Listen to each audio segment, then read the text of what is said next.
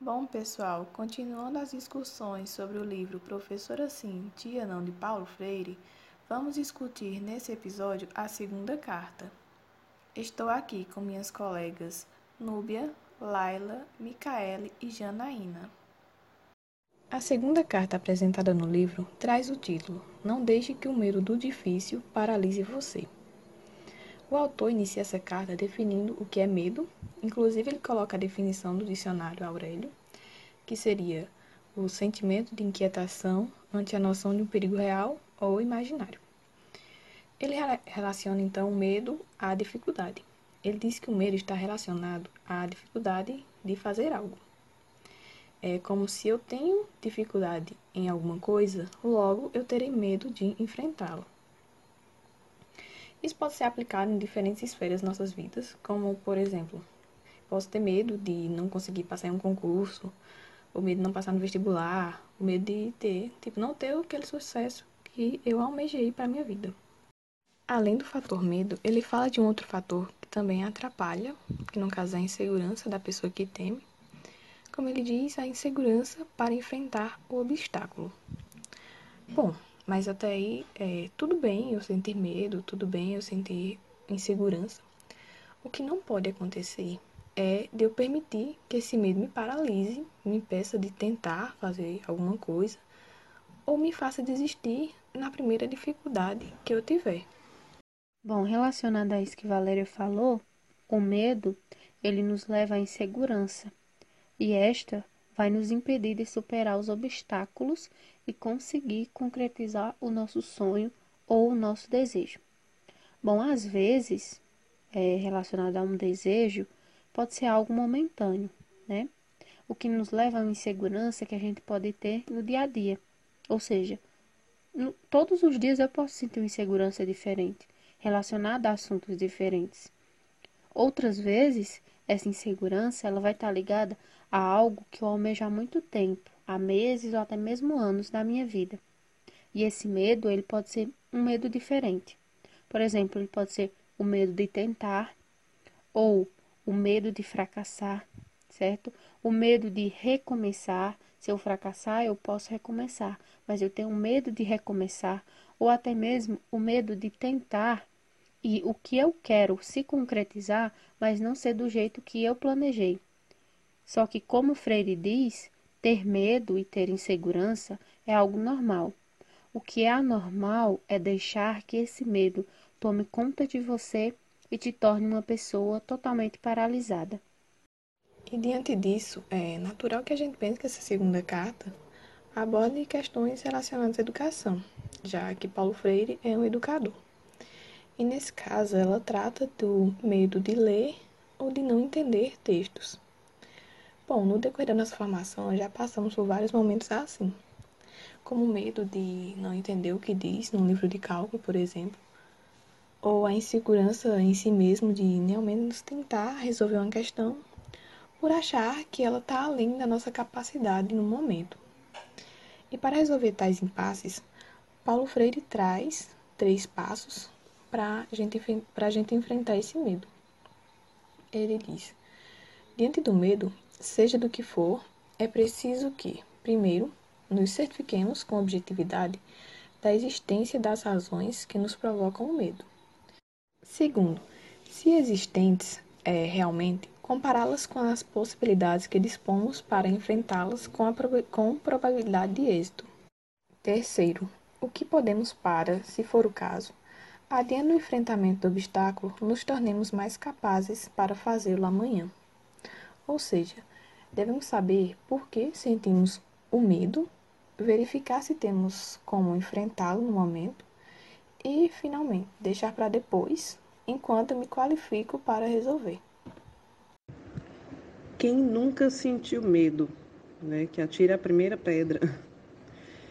As meninas abordaram muito bem a questão do medo, da definição, né, da nossa profissão, da nossa graduação, mas a gente tem que lembrar também que o medo não é só daquilo que é desconhecido, não é só o medo de tentar e não dar certo, não é só o medo de não fazer direito, não é só o medo de entender errado ou de não entender nada. A gente também tem que lembrar do medo por causa de traumas, do medo por causa das repreensões, né? Quem aqui não já apresentou um seminário e estava tremendo até a base? Quem aqui não já ficou com medo do, por algo que já falaram mal antes, uma piada talvez? Quem aqui já não teve medo de se abrir por conta de críticas anteriores, né? Então, segundo esses passos, né, que, que o Freire nos indica, o que é conhecer as reais razões, né, pelas quais a gente tem medo, tentar entender essas razões, se elas existirem, comparar com as possíveis, os possíveis acertos né, diante de, desse medo, de, dessas, dessas, dessas possíveis causas, né? A, a questão da probabilidade de, de dar certo, para a gente tentar driblar esse medo.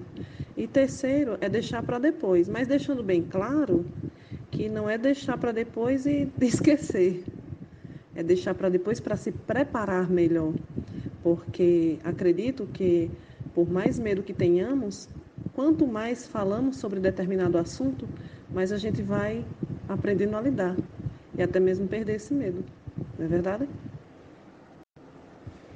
Eu digo por experiência própria também, mais uma, nas minhas primeiras vezes da, das aulas de demonstração, quando a gente vai fazer um teste para vaga de emprego né, na nossa área da, da escola, na área da, da, da profissão. É, quantas vezes, meu Deus, eu, eu dizia, e agora? Será que eu consigo? Será que eu vou esquecer? E começava a querer desistir. Né? Mas algo sempre me dizia, não, tenta, tenta. E aí eu lia, relia e treinava e me qualificava até que perdia o medo. Então eu acho que isso não só na educação em si, mas em todos os, os fatores da nossa vida, né? A gente tem que aprender a lidar com os medos para conseguirmos os nossos objetivos. O ruim é que além do medo, né, surge a ansiedade. E com isso também surge uma pressão muito grande, onde o medo ele cresce e fica difícil ter objetividade para analisar as razões que causaram esse medo. Diante dessa pandemia, por exemplo, Acho que quase todos sentimos em algum momento essa dupla, né? Medo e ansiedade. E está sendo muito difícil enfrentá-la, ainda mais obter êxito, o que resulta em um sentimento de amedrontamento. E Paulo Freire, ele fala no que podemos fazer para enfrentar esse obstáculo. No caso da quarentena, né, em que estamos vivenciando, sabemos que devemos ficar em casa, evitar aglomeração, usar máscara e álcool em gel. Mas às vezes parece não bastar, pois não temos controle sobre as outras pessoas, né, que convivemos. E alguém, né, da nossa casa vai precisar sair para trabalhar, fazer uma feira ou algo do tipo.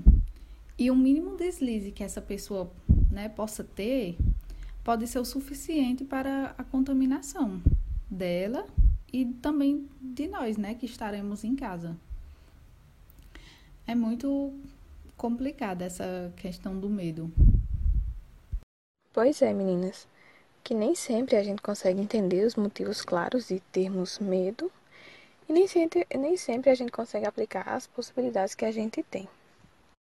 Em relação a ler textos, ele continua dizendo assim: se minha capacidade de resposta se acha aquém, ou seja, abaixo das dificuldades de compreensão do texto, Devo, com a ajuda de alguém, e não só do professor ou professora que indicou a leitura, procurar superar, pelo menos, algumas das limitações que me dificultam a tarefa.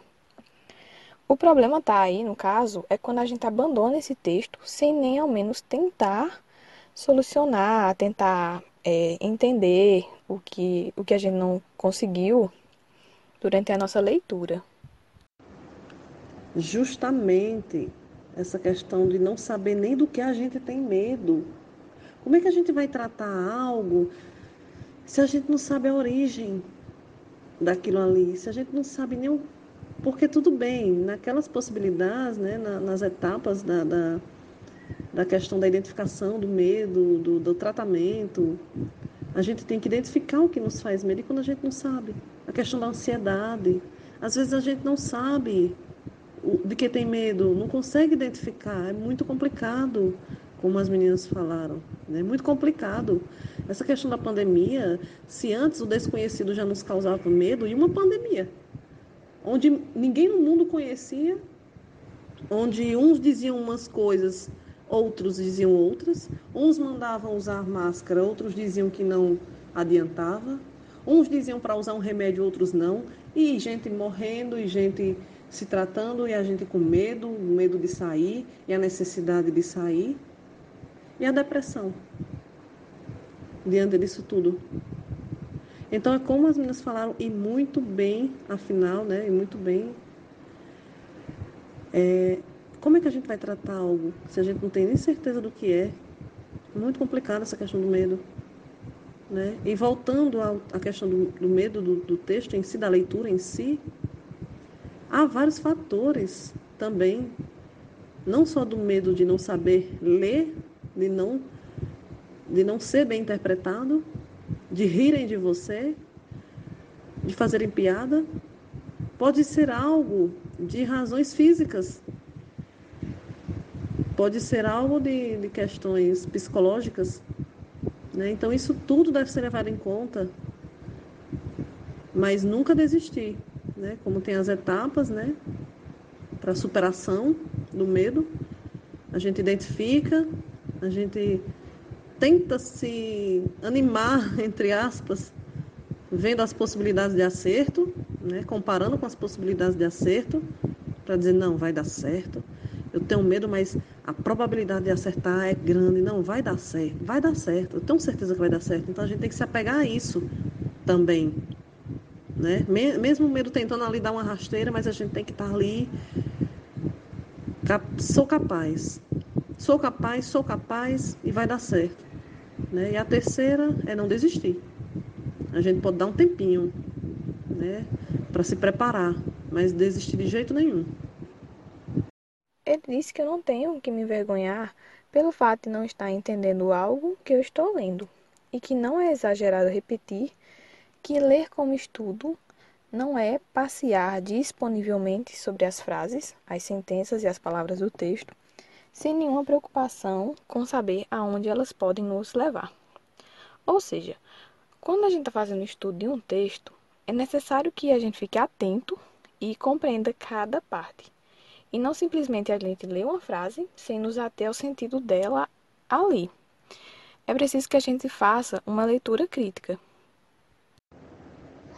é, essa questão do medo, da vergonha de ler, né, porque a gente ter vergonha também causa medo, né, como já foi visto, eu particularmente vivencio isso quase todos os dias na sala de aula, na sala de aula física, virtual, enfim.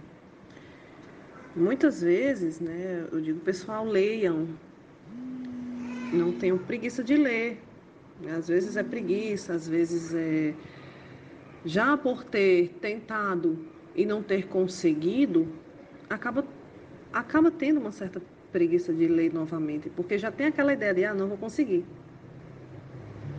Tem a questão da vergonha de ler em sala de aula. Eu pratico sempre com os meus, os meus alunos, a questão da leitura. Ah, professora, mas a gente vai ler matemática? Sim, a gente vai ler o texto matemático, porque tudo se inicia através da leitura. Professora, mas eu não entendi eu não tô, eu não tô conseguindo entender isso aqui. Vamos ler novamente? A gente dá um empurrãozinho como professores. A gente dá um empurrãozinho porque a nossa, a nossa, é, o nosso conhecimento acerca já é bem mais avançado do que os meninos que a gente está ensinando a eles, né?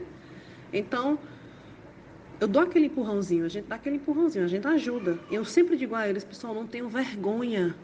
Perguntem. Eu estou aqui para isso, estou aqui para ajudar vocês. Então não tenham medo. Começam, ah, professora, não entendi não. Às vezes eu percebo a leitura deles, eles leem sem conexão. Né? A gente tem que ter um, uma criticidade a, acerca do texto, mas os meninos que estão começando, né, eles, eles têm que ter essa ligação, eles têm que aprender a fazer essa ligação. tem que interpretar o que está que querendo dizer. Para isso, eu sempre digo, pessoal, leiam duas, três vezes, sem medo, sem preguiça. Às vezes, quando é para ler em turma, meu Deus, é aquele trabalho. Não, professora, não tenho medo. A gente tem que trabalhar muito essa questão do medo com os meninos, porque ajuda bastante no, no desenvolvimento é? E na interpretação, não só do texto em si, não só da escola, mas da vida, que é o que a gente está, de fato, vendo, né? É, discutindo isso tudo de Paulo, Freire, de Paulo Freire, a questão da vida em si, não só da sala de aula, daquele quadradinho, né? Então, é a questão do, do da ajuda. A gente dá um empurrãozinho de vez em quando. Né? Eu digo, pessoal, não é ler, não é passar os olhos sobre o texto. Né? A gente tem que ligar as palavras, a gente tem que fazer uma ponte.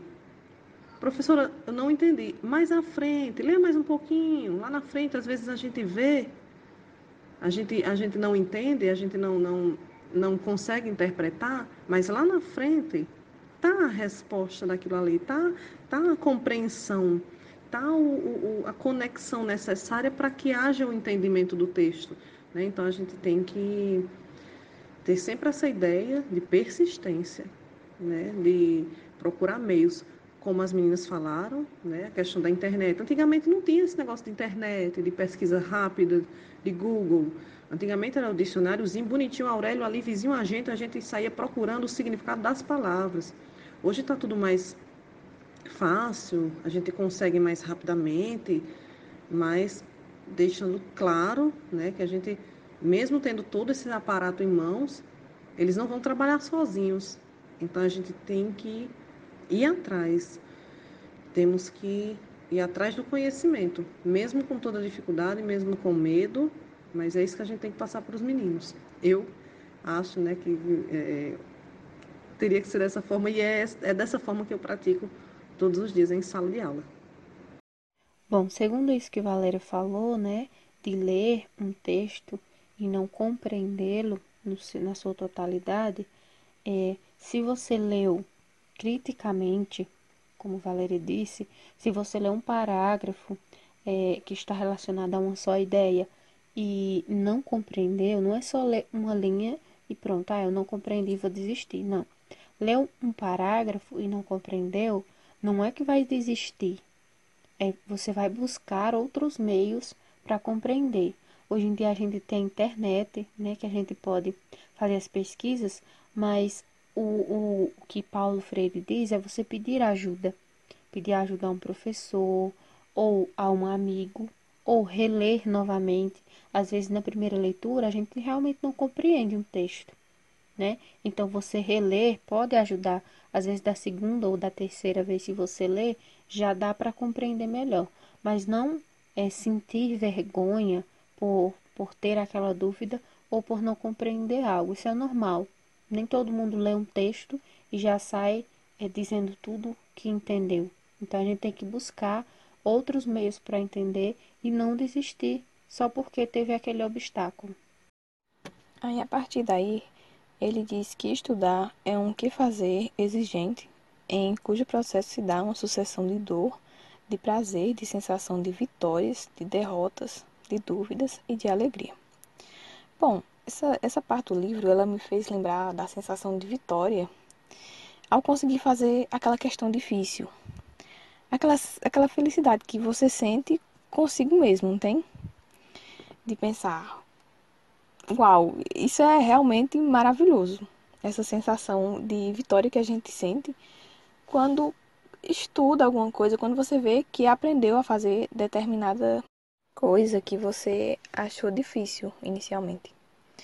Isso aí geralmente acontece quando a gente tem que pensar meio que fora da caixa. Quando a gente tem que ver um problema por, por outro ângulo, por exemplo. Se a sensação de conseguir entender e resolver já é maravilhosa, imaginem a sensação de alguém dizer: Professora, muito obrigada. Eu consegui resolver, eu estou entendendo o conteúdo. É muito indescritível, isso é indescritível. É, trazendo para o lado da, da matemática, que é a nossa área, que é tida como um bicho de sete cabeças, né? Mas aí tem muita falta de leitura no meio disso tudo, né? Como a gente já está é, falando, trazendo para o nosso, para nossa área, é muito gratificante, né? Quando a gente aprende ou quando a gente vê que alguém aprendeu através dos nossos do, do, das nossas ajudas, né? Dos nossos intermédios. Então, é muito bom. A sensação de aprendizagem é muito boa, tanto para a gente, quando a gente aprende, né, tanto para os outros, quando chegam e dizem: aprendi. Ai, como eu sei, é bom a gente ver a alegria da pessoa. Né? Então, tudo através da leitura. Né? Tem coisa que é difícil? É. Tem coisa que às vezes a gente se enrola e que são fáceis? Existem também. Mas tudo através da leitura. Tudo através da perda da vergonha de perguntar. Né?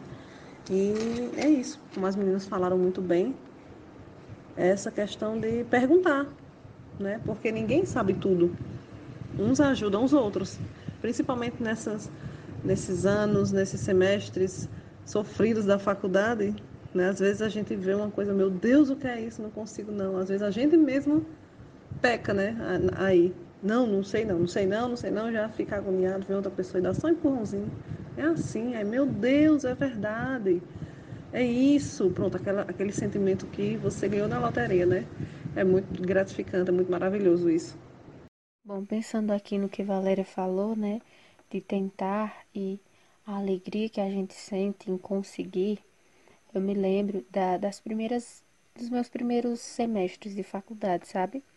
Eu tinha algumas dúvidas, eu tive muita ajuda e às vezes é, por conseguir uma questão que depois eu via que era bem coisa bem básica, mas só por conseguir, conseguir sozinha, eu tinha é, aquela realização, nossa, eu consegui, não acredito que eu consegui.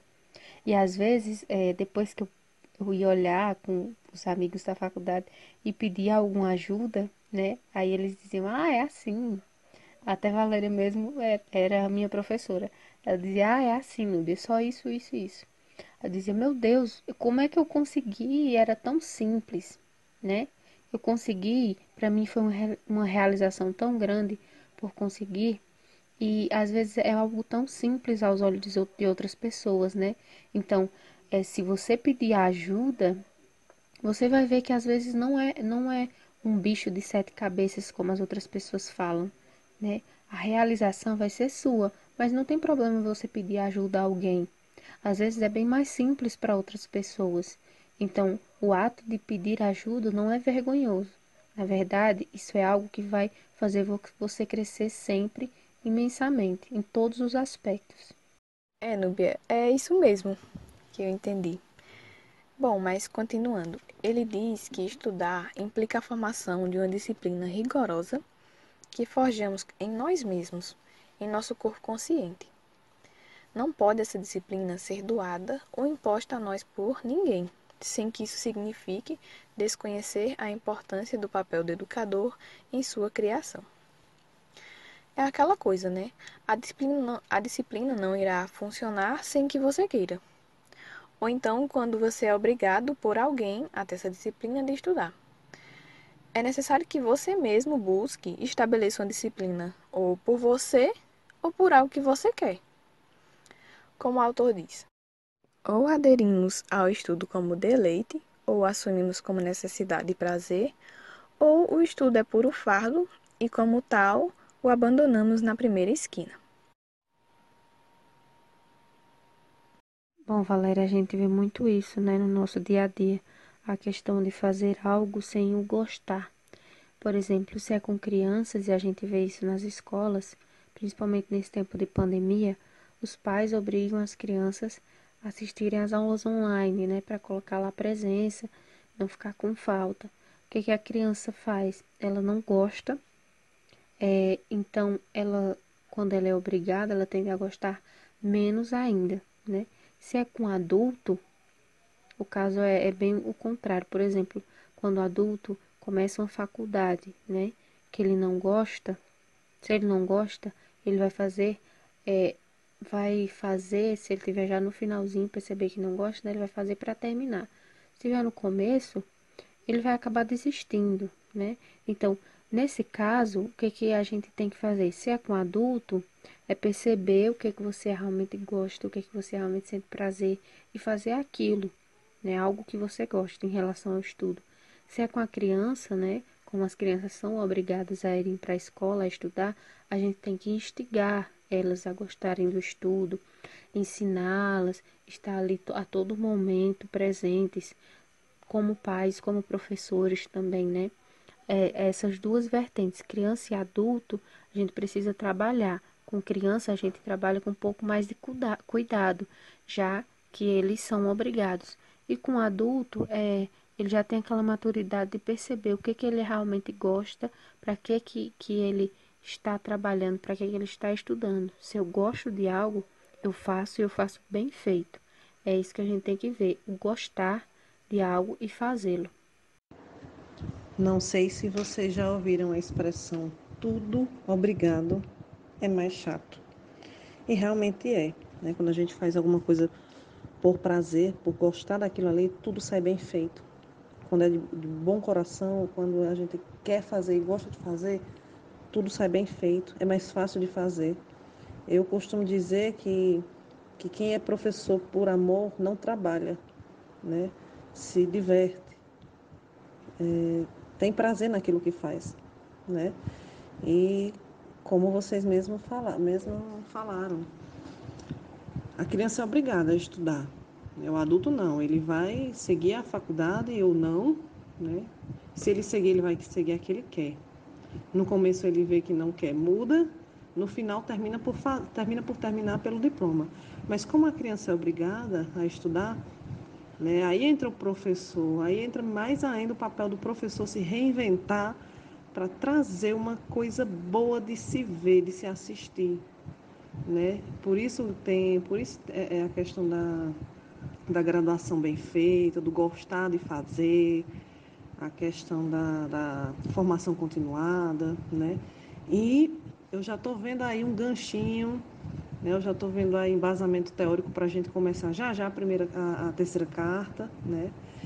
E é isso aí, é fazer gostando do que faz, tendo prazer naquilo que faz, porque quando é obrigado, misericórdia, o negócio é chato. Em seguida, é, ele relata o cenário educacional do país na época, que nesse âmbito não é muito diferente do que a gente tem hoje. Infelizmente, de modo geral, o que se vem fazendo nas escolas é levar os alunos a apassivar-se ao texto. Os exercícios de interpretação da leitura tendem a ser quase sempre uma cópia oral.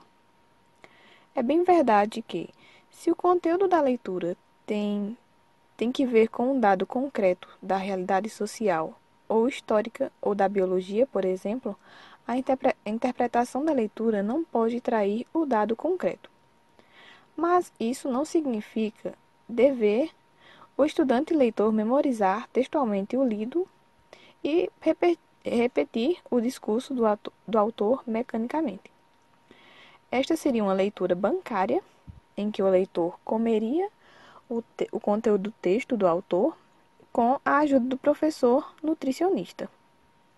Bom, nas escolas, os alunos não estão sendo é, permitidos ou não estão sendo estimulados a terem uma interpretação própria, a pensar a partir de suas experiências, de seu entendimento. Eles estão apenas reproduzindo a ideia de uma forma mecânica. O autor diz o seguinte: Nada ou quase nada se faz no sentido de despertar e manter acesa, viva, curiosa, a reflexão conscientemente crítica, indispensável à leitura criadora. Quer dizer, a leitura capaz de desdobrar-se na reescrita do texto lido.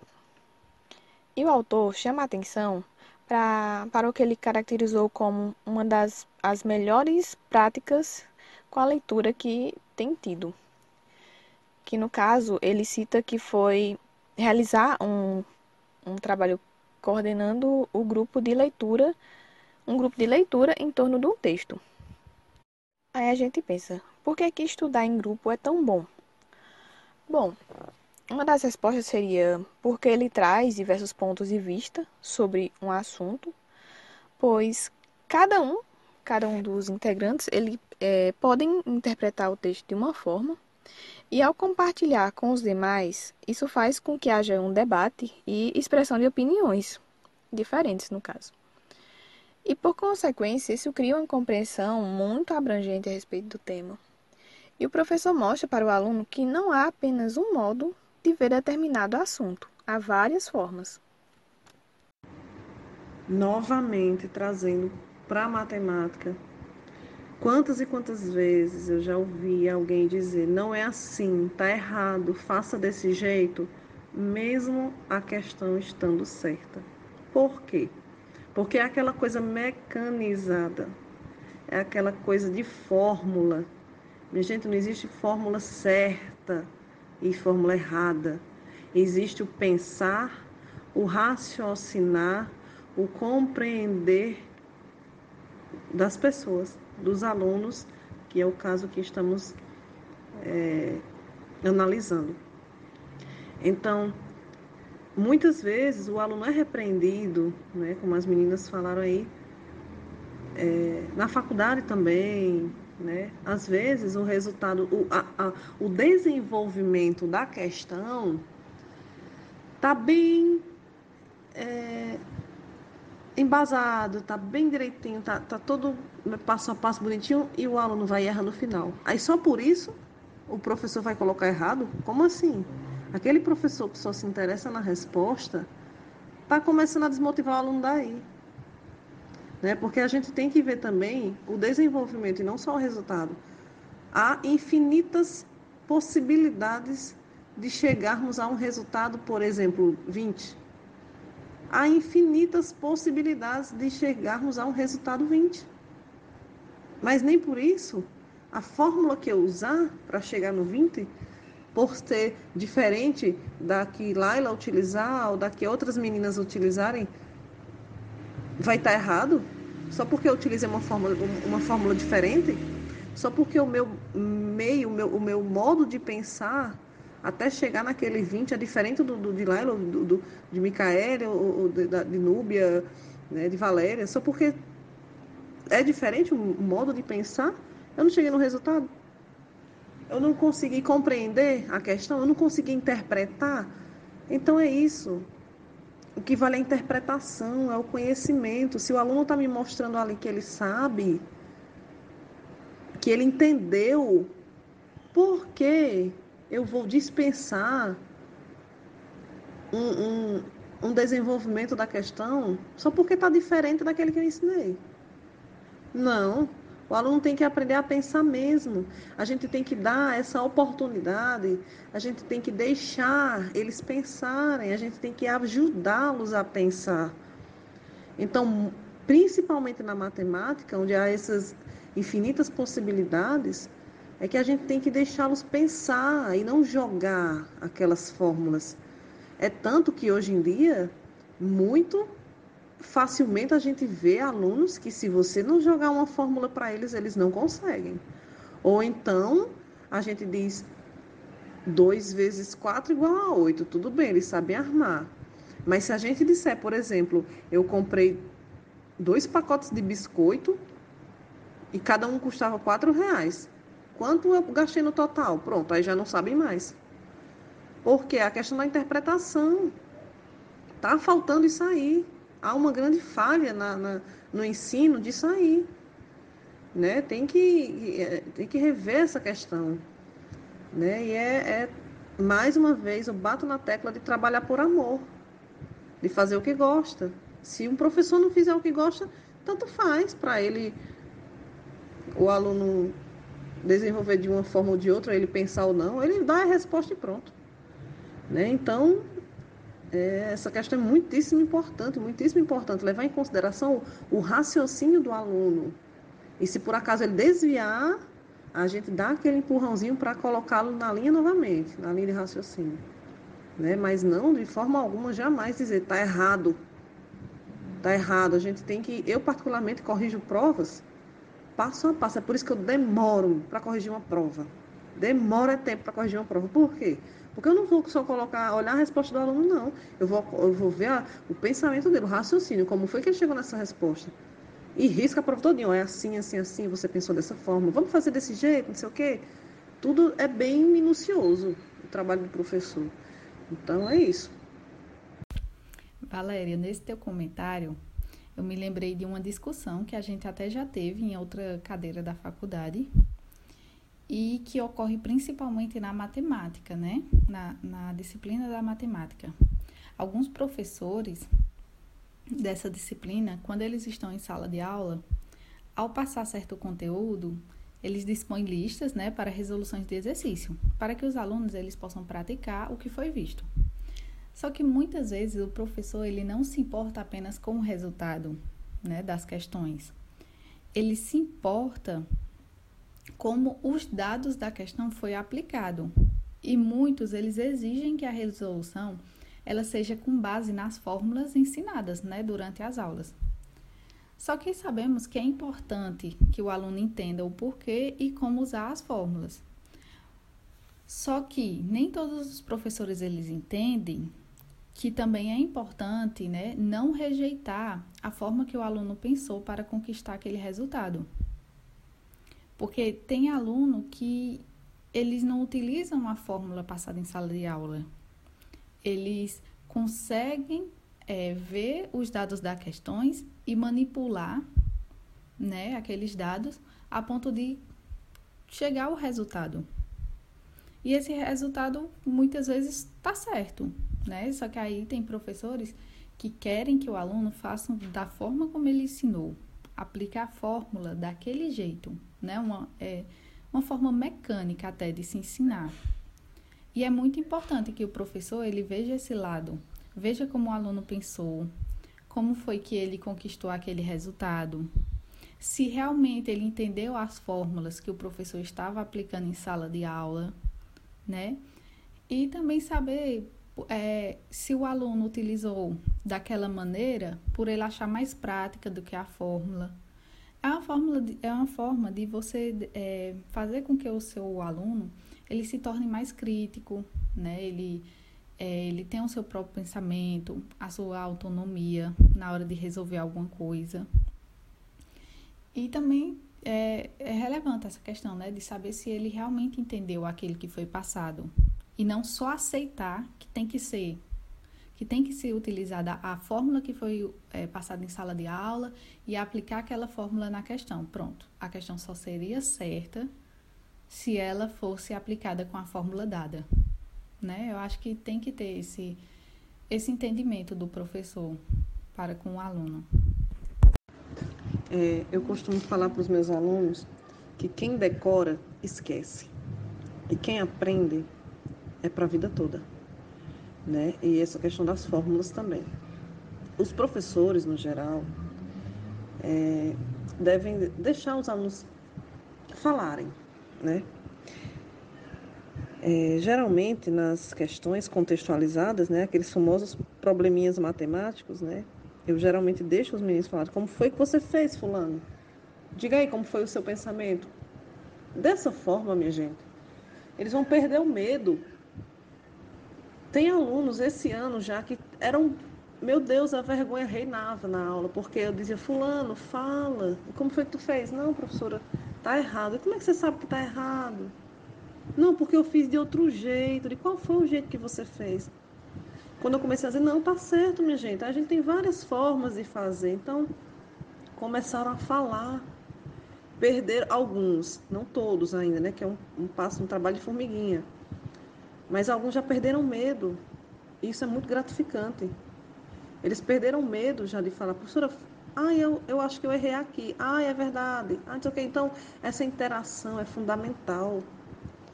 Né? É, é, o deixar o aluno falar, mostrar como ele fez, mostrar como ele pensou. Ah, professora, tem, tem outra fórmula? A fórmula em si é o que menos interessa. A fórmula é, é é um, é um modo direto de se fazer. Quando a gente tem, por exemplo, a fórmula de Bhaskara, que é, é, é um dos conteúdos mais relevantes do Fundamental 2, né, lá no nono ano, a gente fala da fórmula de Bhaskara, tudo bem. Todos os matemáticos sabem, né? Sabem né? a questão do, do, discriminante. Ah, qual é a fórmula de Bhaskara? Todo mundo sabe. Né? Mas quem não consegue decorar? Não vai resolver mais nada? Por causa da, da uh, que não decorou, não decorou a fórmula? Porque ou decorou e esqueceu. E aí? Então, é, entendendo, interpretando o porquê daquilo ali, o porquê da, daquela fórmula, não esquece mais nunca. E pode se chegar através de outros caminhos, mas chegam no resultado, entendem o porquê. Para mim é o que mais importa, além de meras fórmulas decorativas, né? Então, é, mais uma vez, é, é o professor capacitar-se para desempenhar seu papel com excelência, gostando do que faz. É trabalhoso? É. É complicado? É. Tem muitos empecilhos? Tem. Ninguém disse que seria fácil ser professor, mas tudo com amor vale a pena. Pois é, Laila. Tudo isso é importante, né, para a compreensão e para a aprendizagem dos alunos. Bom, gente, então com isso a gente termina a segunda carta e já podemos passar para a terceira.